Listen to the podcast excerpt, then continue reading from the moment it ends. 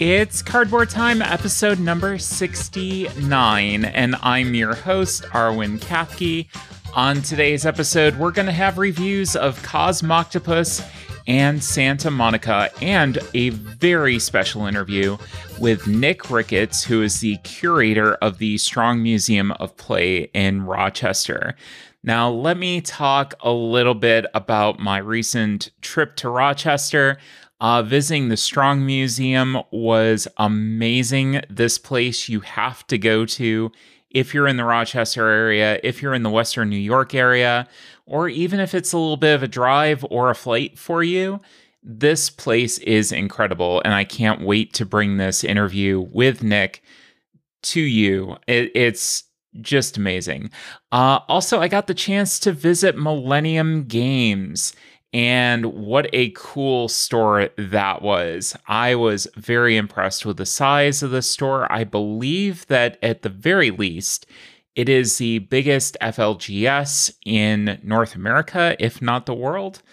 Not quite sure where the delineation is there, but what a incredible experience. I got to hang out with my friend Cameron. We went over, we perused the sections for quite a while. Uh, and their selection is absolutely huge and very friendly, great staff, uh, very uh, knowledgeable as well. So, um, very good visit uh, back to Rochester and got to see my parents at the same time, which was also cool. Uh, we also did finally get to play that game of Monopoly that I've been talking about for so long. I didn't want to talk about it on this episode. I am saving that for a upcoming episode. Uh, but we will be talking about my experience playing by the rules of actual Monopoly. Uh, so, a lot of content coming up here. Let's talk about the Shelf of Shame. It is at 153. It is up by one. Uh, four games acquired, three from Kickstarter, the AEG Fit to Print Deep Dive and Point City Kickstarter came in. So a lot of games to go through. Um, I already did get Point City out to the table. The other two are in the wings waiting. I don't think I'll have to wait long for those. So, and a purchase I did purchase Cosmoctopus. This was a purchase at Guard Tower in Columbus. Uh, we were down in Columbus kind of on a date day. Uh, Allie and I went down to Columbus and stopped at Guard Tower. A nice FLGS, um, you know, very friendly, and um, glad that we stopped there a little bit out of the way, um, but a, a nice selection there as well. And then just today, an expansion came in Find Muck for Cosmic Frog, and I absolutely cannot wait to get this out to the table. For those of you who have listened to the show for quite a while, Cosmic Frog is a fantastic game that I absolutely love. And um, I, I am beyond excited uh, to get an expansion of this game out to the table as well. At the very latest, I feel like uh, PAX Unplugged is going to be the longest I'm going to have to wait to get this out to the table because I'm pretty sure there's some people that want to get this out as well. Shelf of Shame games played. I did get three games out to the table, the first being Summoner Wars. And I will talk about this on a later episode. Um, but I do want to play a few more games first before I give um, my final opinion on it. Uh, very interesting heads up uh, combat game um, using cards and you're summoning cards out to a battlefield and moving them around and uh, trying to defeat uh, your enemy summoner. Um, really cool tactical game. Really enjoyed it. Um, but again, want to get a, a, couple more games in first. Uh, Cosmoctopus, again, I did get that played. I do want to talk about that on this episode. And Point City is another one that got out to the table, and I do want to spend a little bit more time with. Um, I'm not quite sure what I think about it yet. I will say, from my standpoint, it's not nearly as snappy as something like a point salad is, which is one of my favorite games to get out with a random group. Anybody can sit down and play point salad. This one I felt was a little bit more complex. It it stepped that up a little bit more, uh, but I do want to kind of take a little bit more time, get a couple more games in, and try this one out a few more times before giving a final judgment on it. So let's go to Cosmoctopus.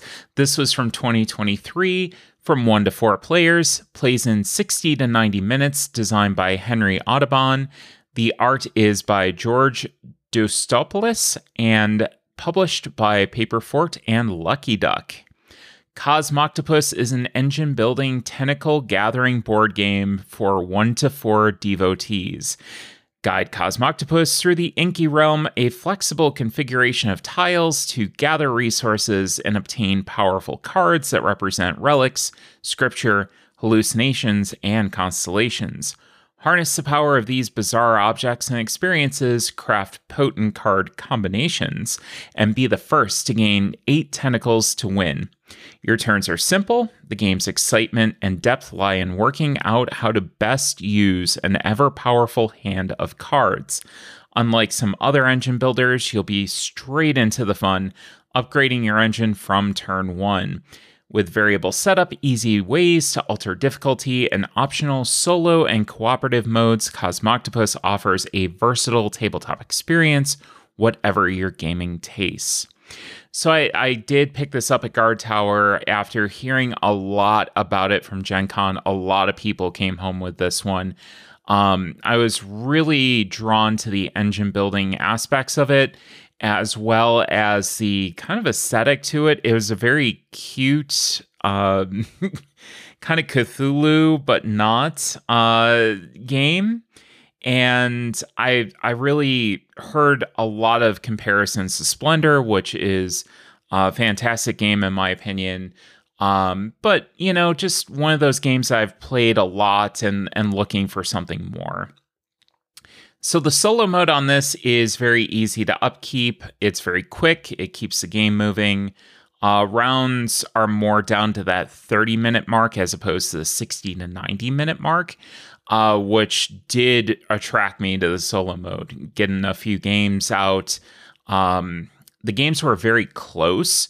Uh, I felt like I was trying to manage the uh, card market which would then help um, you know my chances of being able to stave off uh, the uh, solo opponent from getting a bunch of points uh, because basically they gather resources until they can score points with them and then um, you know they're trying to race to eight tentacles as well um, so this was very, again, easy to upkeep, very easy to learn, and uh, kept the game going. You weren't doing a huge amount of upkeep for that solo mode. Uh, this game has some outstanding color vision accommodations. Uh, you do have to uh, kind of combine the cards and the resources. Um, and the card icon shape is really what drives uh, the color vision accommodations in this game.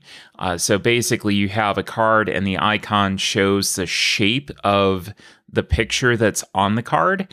And in doing that, uh, the card also has the shape of that you know that icon as well. So you're very easily able to see okay i whenever i play this i do this and you can very easily see the cards. I give them a lot of credit with the production of this. Um, that helped me out immensely because there's a lot of symbology and a lot of things that you do have to kind of go to that uh, you know card icon or the color and this was very easy to see. So kudos to uh, Paperfort and Lucky Duck for doing this. Um, very, very, very easy uh, to get this out to the table for me. Also, the Cosmoctopus is a really fun miniature. Um, you know, I I'm kind of considering, you know, maybe taking a look at painting it, um, but I'm not quite sure yet. Um, the the one negative that I will say is that the game did go a little bit long for what it was when you were playing it at full player count. So one person, two people, it can you know drive pretty quickly. you kind of get that experience that you're looking for. And for the weight of it, um, I feel like it, it played quickly enough um, that I was fine with that. But when you were at full player count, when you were at your four players, it did tend to drag a little bit.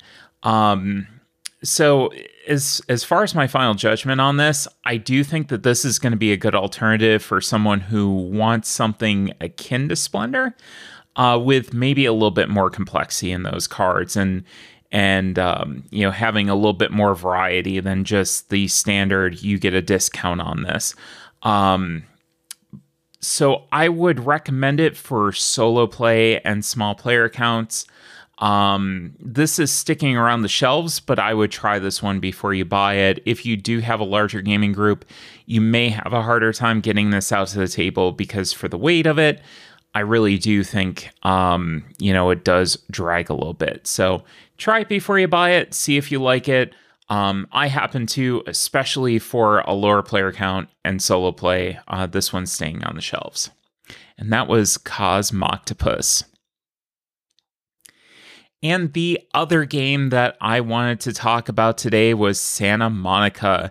This played from two to four players, 35 to 40 minutes, designed by Josh Wood, art by Jeremy Nguyen and Josh Wood, published by AEG. In Santa Monica, you are trying to create the most appealing neighborhood in Southern California. Will you choose to create a calm, quiet beach focused on nature, a bustling beach full of tourists, or something in between to appeal to the locals? Each turn, you draft a feature card from the display to build up either your beach or your street. These features work together to score you victory points and can provide you with visitor meeples to score additional points with. The player with the most points at the end of the game wins. So I picked this one up from the AEG sale earlier this year since I didn't have it yet. I have most of AEG's offerings. Uh, it was very cheap. I think it was a little bit under $18 uh, to pick this up. So uh, I, I've seen it on sales for about that price point and decided to, to finally get it. Uh, this was super quick to teach. Um, I will say that the iconography maybe could have been a little bit more intuitive in that manner, but I was playing this at the end of Americon. Uh, we were just kind of looking for that last game that we could see. Let, let's get this out. Let's wind down. And Santa Monica seemed to be that. Um, I was playing it with Jordan and Allie, and this was very quick to teach. It was very easy to grasp, and Allie picked it up in no time uh, as well. So it it was really really straightforward.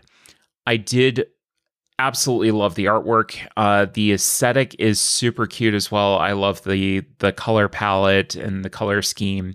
Uh, that whole pastel kind of you know Santa Monica vibe, that faded pastel kind of thing. Um, you know, very, very cute. Um, the meeples as well, the cards that are laid out. Um, basically, you're creating a beachscape that's out in front of you.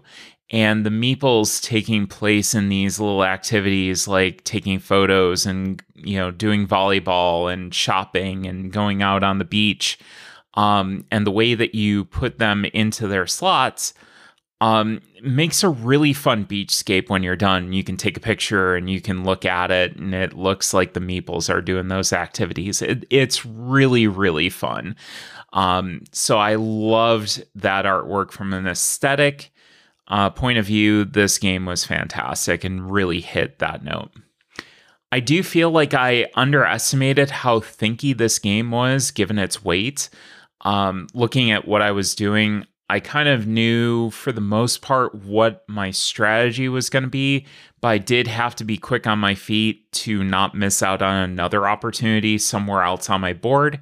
So I I really did enjoy how thinky this was, but how simplistic the turn structure was.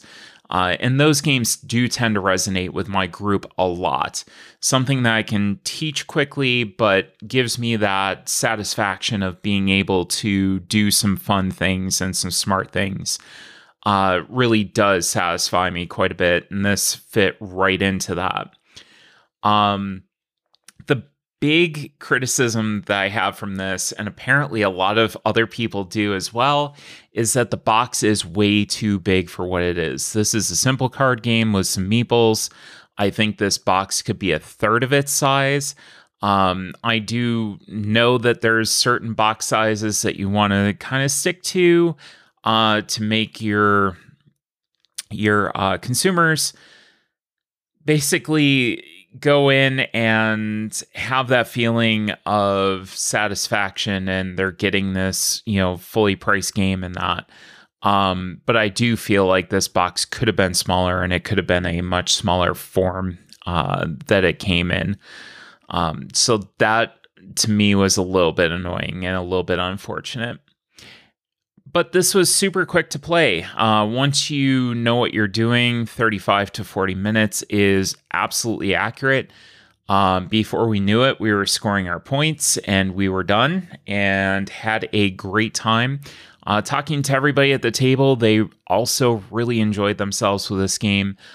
I feel, in getting into my final thoughts, I do feel like this game is highly underrated. Um, I don't think that this game got a huge amount of attention, and I would like to see it get a little bit more. Um, I would absolutely pick this up again if it goes on sale. I do not regret that kind of $20 price point is absolutely fair for this game. Again, it is cards, it is just meeples, but it's a fun, straightforward game. You do have some replayability with your tiles. Um, you do have a front and back side that you can play with, so your games are going to be a little bit different. Um, you know, they could have gone with a little bit more variability on some of these, but um, you know, overall, I thought that it did a really good job, and and I got my money's worth for it. It's a fun game, very fun, cute theme, and some snappy gameplay. Um, this was a absolute deal for me, and it will be staying around on my shelves. And I would absolutely love to see an expansion to this one. Um, you know, I I know that maybe it didn't necessarily sell, and it kind of you know fell into some of the other things that were selling at the time. Also, it was a 2020 release, so we all know what happened then. But uh, essentially, I would love to see an expansion. Uh, I know that there's a smaller expansion, but some more of those tiles, some more variability to this game would give it so much um, and give it a little bit more uh, leg to it. I, I think that, um, you know, this one uh, you should take a look at. Definitely don't overlook Santa Monica. And coming up next, I have an interview with Nick Ricketts, so stay tuned.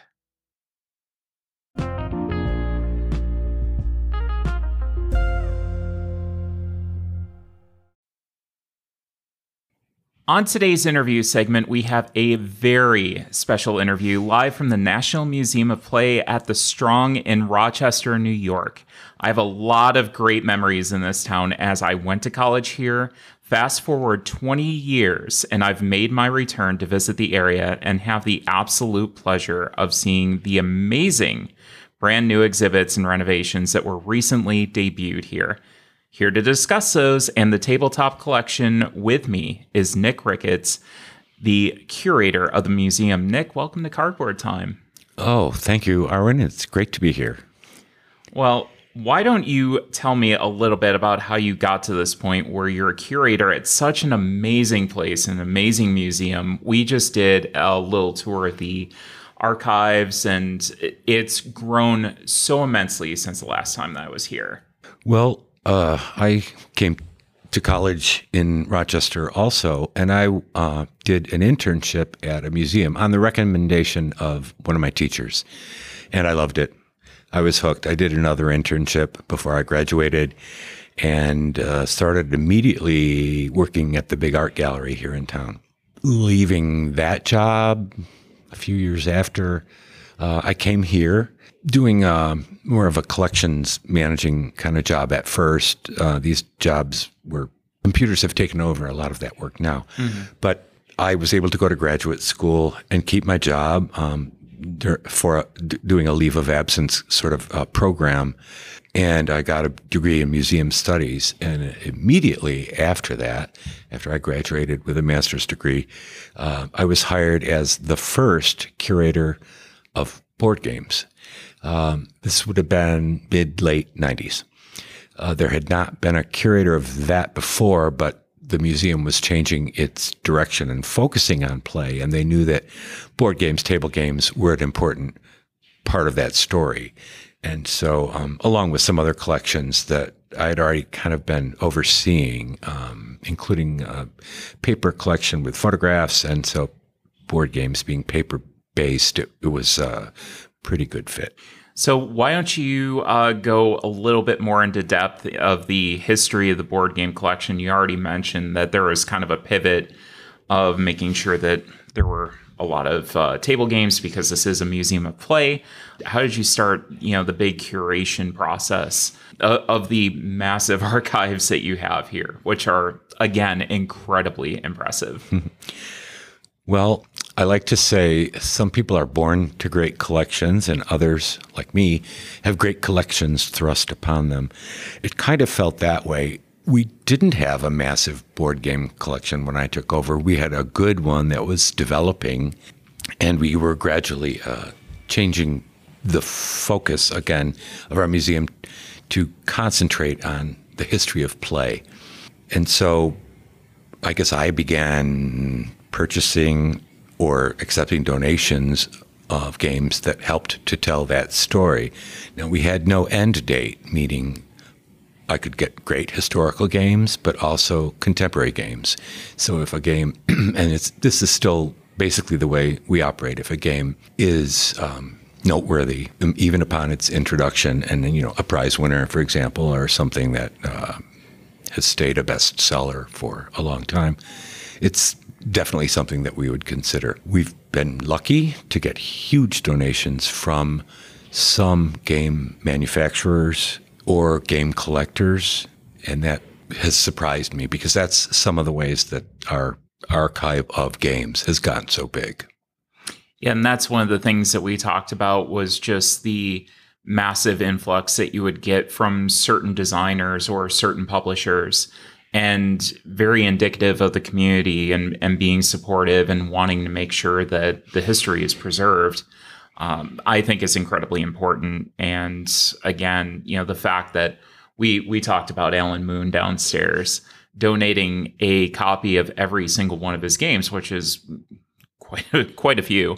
Um, you know, for him to go out and do that, and for others, you know, Alan was just an example of that, but for others to do that as well, I think is really indicative of the type of community that that we deal with.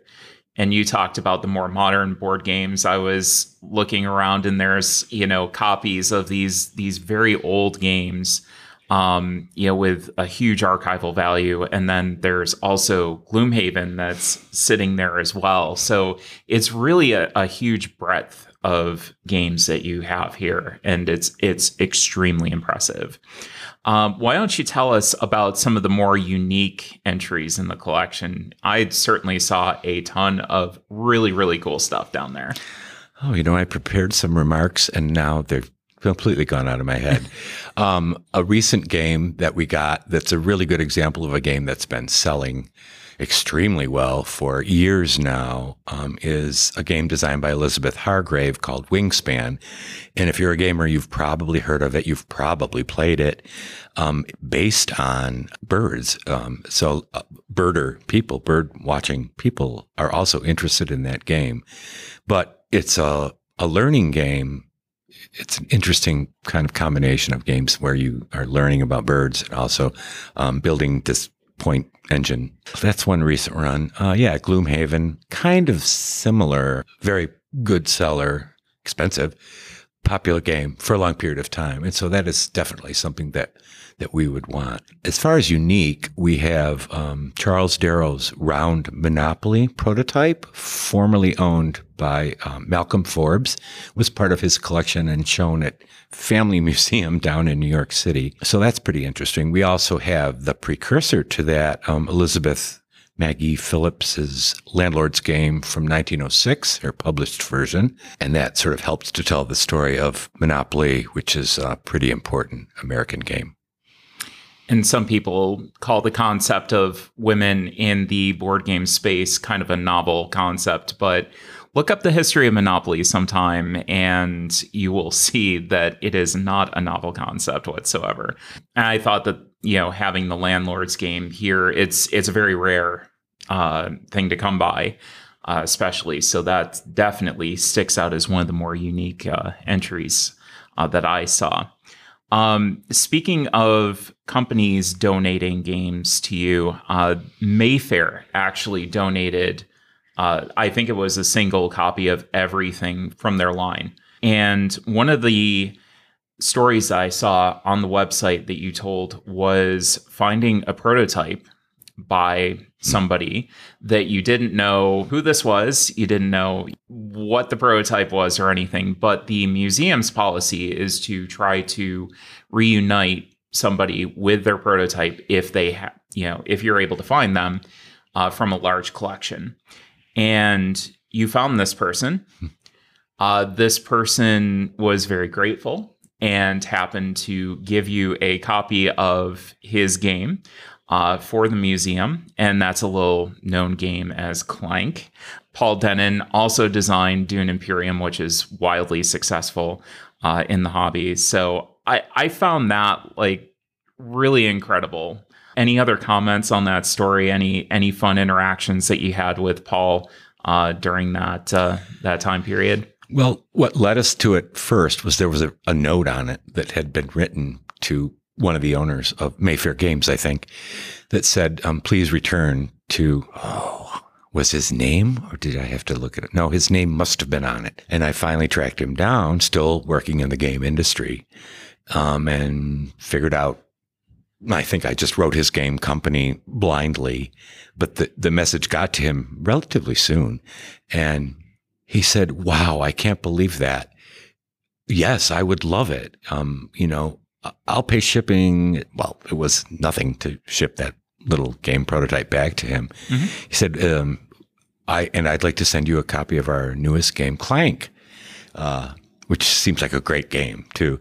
And so that's what happened. I shipped it off, and pretty soon we got Clank. Now you contribute to a blog called Toy Tales. And one of the entries that you wrote uh, was about Sid Sackson very recently and you have a lot of Sid Sackson's old prototypes, um, you know, things that he had collected. Um, can you go into Sid Sackson's life a little bit and, um, you know, some of his work?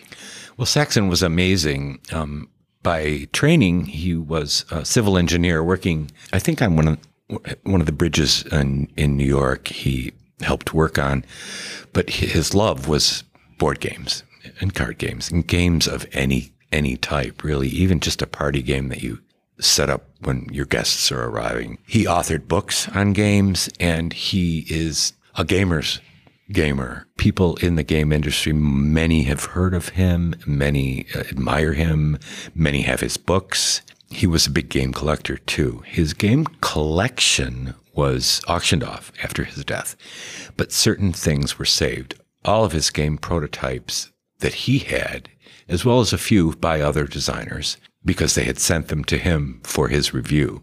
He did game reviews for a while in, I think, Dragon magazine, which mm-hmm. was a TSR publication. He also knew so much about games that people had that much respect for him that, you know, what do you think of this game? And he'd, he'd be honest. So we got uh, hundreds of game prototypes uh, from him that had been his. And he also kept a journal, especially of his gaming life. Um, he and his wife, Bernice, would game with their friends nearly every night. He would record how much they enjoyed the game, who was playing it, who won, how long it took, things like that. He recorded every person in the game industry that he ever met, what their dealings were, did they collaborate on a game, and all all of that kind of thing. And then I guess later in life, because he wanted something else to do, he indexed his own diaries, which is amazing for a librarian or an archivist to have to deal with. Actually, we're still in the process of transcribing those, and it's a public. Um, anyone can do it. You can um, get get to it through our website. It's called the Sid Sackson Portal, and anyone is welcome to help transcribe his diaries. I had to say the the first time that I learned about Sid Sackson was through his classic "Can't Stop." It's a very very basic push your luck game, um, and you're just basically rolling dice.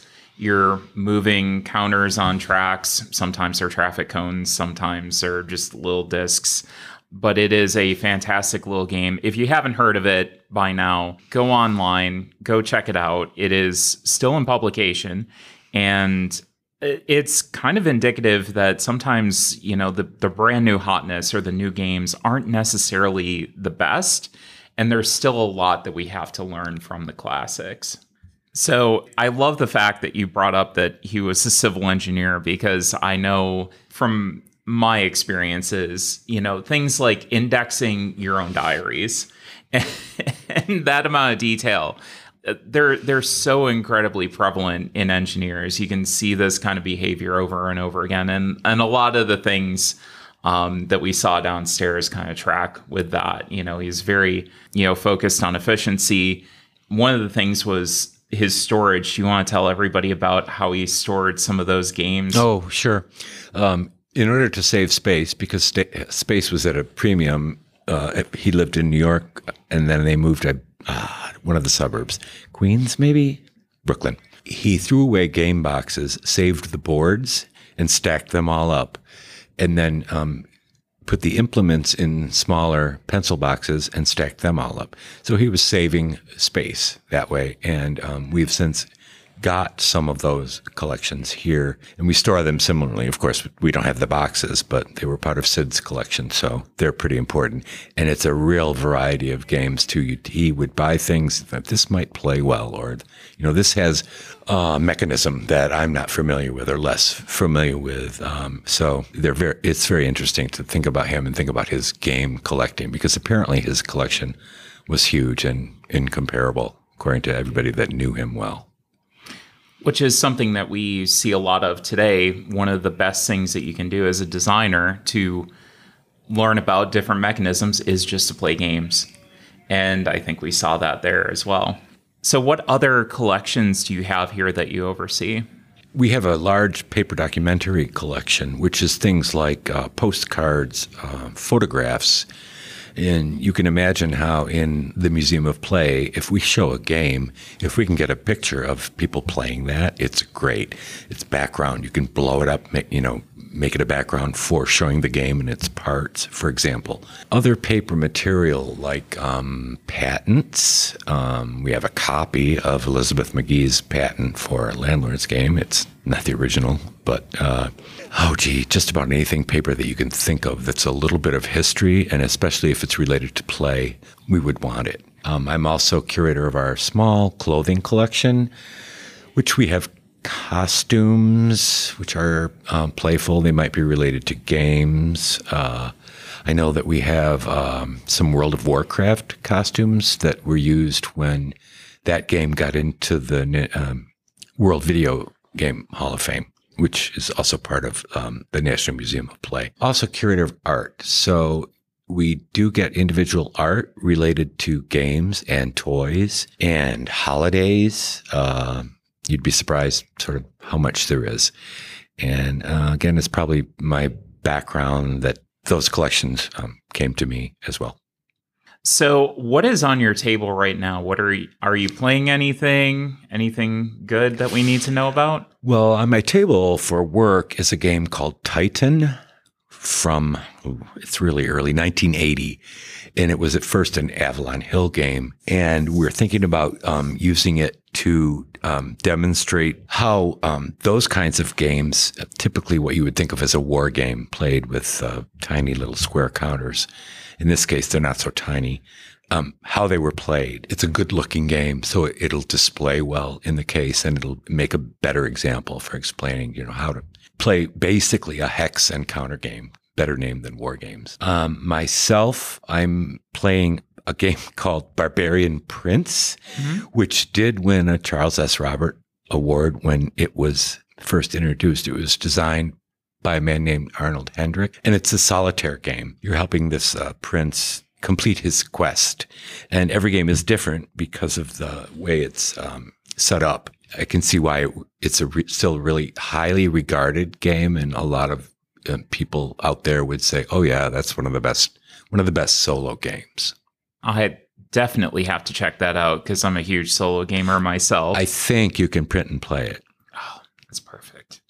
I'm gonna have to go back and and check that one out. Uh, any favorites that you have that we need to know about? Oh wow. Well, I have a soft spot for gateway games like Ticket to Ride, of Love- course. I I still love Ticket to Ride. I don't know what everybody's and as fa- far as oh, is. people love it. As far as um, themes, I love classical games. I like artwork too. I'm always attracted to that. a nice box art. Totally, yeah. Or game board. Some Mm-hmm. of those. Oh man, some of the early ones too are amazing. You go way far back, like the late 19th century, the so-called golden age of board games. Like McLoughlin Brothers out of New York made amazing chromolithograph board games. Yes, Interesting. I have never seen those. I will show you some. I definitely cannot wait. Anything else that you want to talk about today? No, I think maybe uh, I did a count, a really rough count of our board game collection just earlier today because I knew you were coming and it was over 30,000. Oh my goodness. So, I mean, that would include card games and that would also include jigsaw puzzles because we have a massive collection of those. Can you tell us a little bit about those?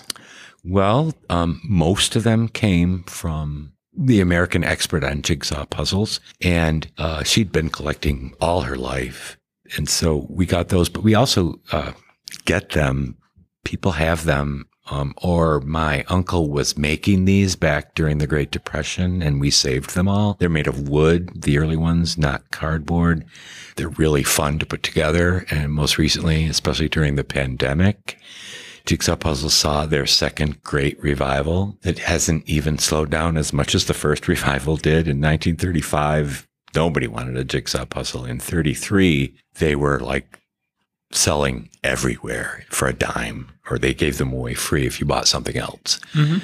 But um, the pandemic really brought a lot of that back, and in, including a lot of craftspeople who make their own wooden jigsaw puzzles now. That's incredible. Like I I did not know about that at You- all. You can find them easily online. Yeah. Although there's also a lot of Chinese, uh, not as much fun to put Mhm. together because they're all basically machine cut. And these people are cutting with lasers, but they're still, it's doing it by hand. Yeah.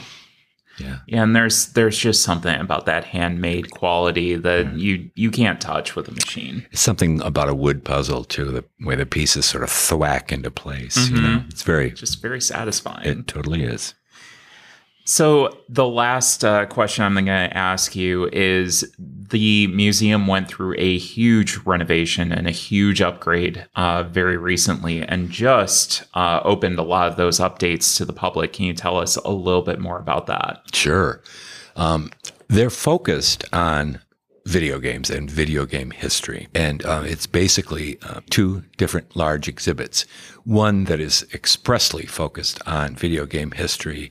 Um, and it's, it's amazing. There's a sort of a timeline where you can really trace all the history from the very first inklings of, oh, here's a computer, this new thing. Oh, let's play a game with it.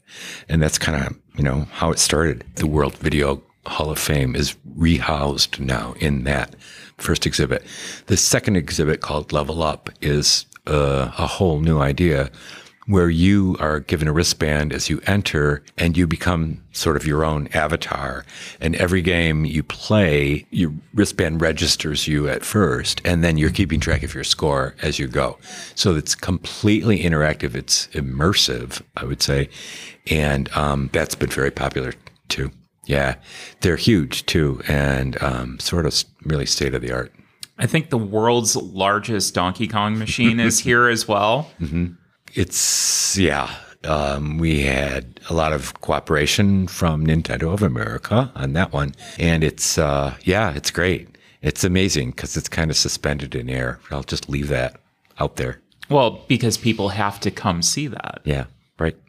And you're going to suspend people's attention suspending so their that belief. they have to so that they have to come here and see it for themselves. right. Well, this has been so incredibly awesome, Nick, and and I appreciate your time today. How can people get a hold of you, and then how can people get a hold of the museum if they want to come check this out? Well, the easiest way is to visit um, our website, uh, museumofplay.org. It's pretty easy. Um, if you look up Strong Museum, you'll find it too. There are places on the website where you can um, get a hold of a curator eventually if you need to. Um, you can also search our collections. Not everything is on there. It has to have been photographed too, but many of our um, scholars do that as a starting place. These are the games that I would like to see. We have a, a scholarship program for fellowships, and those they search our collections that way. Oh, very cool. Well, I know that I'm going to be coming back. uh, we had our interview today, but it's not nearly enough time to come and see this incredible museum. Uh, so if you are in the Rochester area or you're just looking for a fun little trip, come check out the Strong Museum of Play here in Rochester, New York. Nick, again, thank you so much for taking the time with me today. It is my great pleasure, Arwen. It was great meeting you. So, I just wanted to reiterate at the end of this a huge heartfelt thanks to the Strong Museum of Play for letting me visit and check out the archives. This is a truly fantastic facility. Nick and the Strong team are doing a wonderful job of preserving board game history and making sure that we have it accessible for years to come. And their collection is absolutely incredible. And I will have uh, some looks behind the scenes. Uh, coming up soon on my social media, I will be doing a couple of videos uh, that I filmed while I was there, and it's it's absolutely incredible. It's absolutely stunning. It's just rows and rows and rows of these very rare, very historic games. Um, you know, all humidity controlled, all temperature controlled. Everything is archived meticulously, and um, it's it's all browsable through their website. So you can go you can look.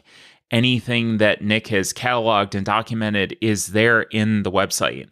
Um, so if you're looking for something different to do like i said at the top of the show if you're in the western new york area if you're in the rochester area absolutely head to the strong museum of play and see this museum. Um, you know i i know that uh, board gamers kind of take a backseat to video games. And, you know, in this circumstance, it's strong. There is a focus on video games, but board games are right beside it. And I can see some of the kids that were playing the video games also have something catch their eye and they were looking at the tabletop games. So they might be looking at something and say, hey, you know, I maybe I'd like to try this. Um, it, it's just that kind of vibe um, I will absolutely be spending uh, some more time there. I'm already planning a return trip to head back up to Rochester, get another garbage plate, and uh, you know, get over to the Strong Museum because it is a wonderful, wonderful time. So I think that's going to do it for us today. If you want to know more information about Cardboard Time, you can check out our website at cardboardtime.com. Our Instagram and Twitter is at cardboard underscore time. And Bluesky is at cardboard time, uh, no underscore. And that is where I'm spending most of my time these days over at Bluesky. And you know, if you uh, shoot me an email at cardboardtime at gmail.com with any questions, suggestions, or ideas for discussion topics and need a code to get into Bluesky, I might just have a couple laying around. So, as always, thanks again for listening, and we'll see you around the table in two weeks for another episode of Cardboard Time.